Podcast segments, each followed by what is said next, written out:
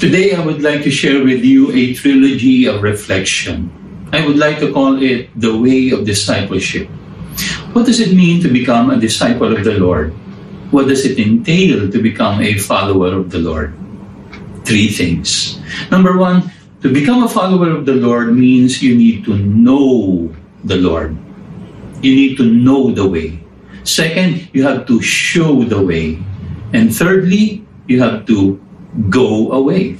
So, three things know the way, show the way, and then go away. But for today, let me begin with the first one know the way. Today, the fifth Sunday of Easter, the Gospel is John 14, verse 1 to 12. Nagsisimula na magpaalam ang Panginoon. And that is why at the beginning of the Gospel, Jesus needed to calm the apostles down He said to them, Do not let your hearts be troubled. I am going away, but I will not leave you orphan. I will prepare a place for you so that where I am, there also you may be. And then si Tomas, nagsasentimiento, he said to the Lord, Lord, we do not know the way. How do we know the way? And then Jesus said, I am the way, the truth, and the life. So to become a disciple of the Lord, we need to know the way, the truth, and the life that Jesus has given us. Now, why do we need to know Him? Why do we need to know the way, the truth, and the life? Because you cannot love that which you do not know. Let me repeat. You cannot love that which you do not know. St. Jerome said, Ignorance of the scripture is ignorance of Christ. If you do not know what the Bible says, if you do not know your Bible, if you do not know the scripture, do not pretend or do not claim that you know who Christ is.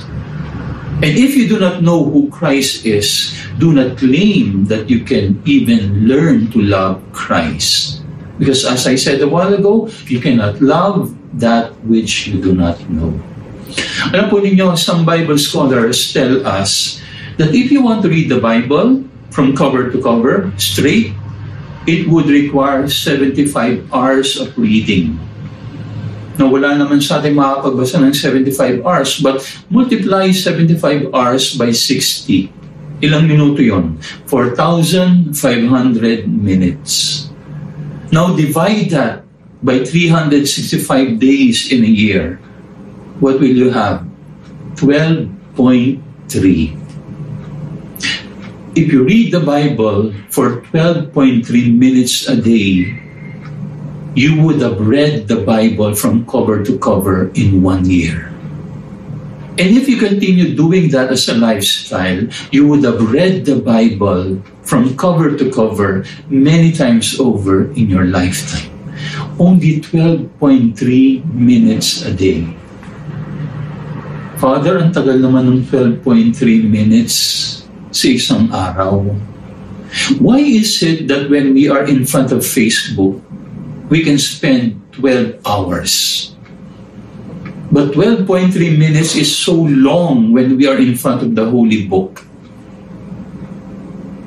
Father, wala akong time. Oh, don't tell me that you don't have the time with COVID-19 imposed monasticism, we have now all the time in the world to read the Bible. We now have all the time in the world to read our Catechism of the Catholic Church.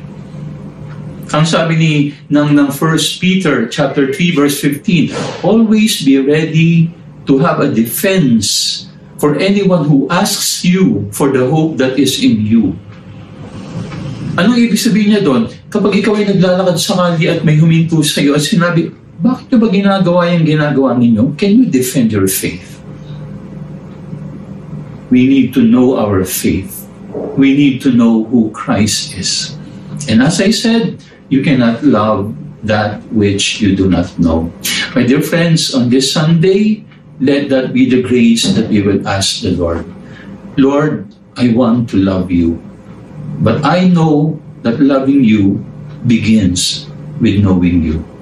Loving the Lord is ultimately a heart's decision, but loving the Lord begins with the mind's information. If you want to become a disciple of the Lord, you need to know the way. God bless you.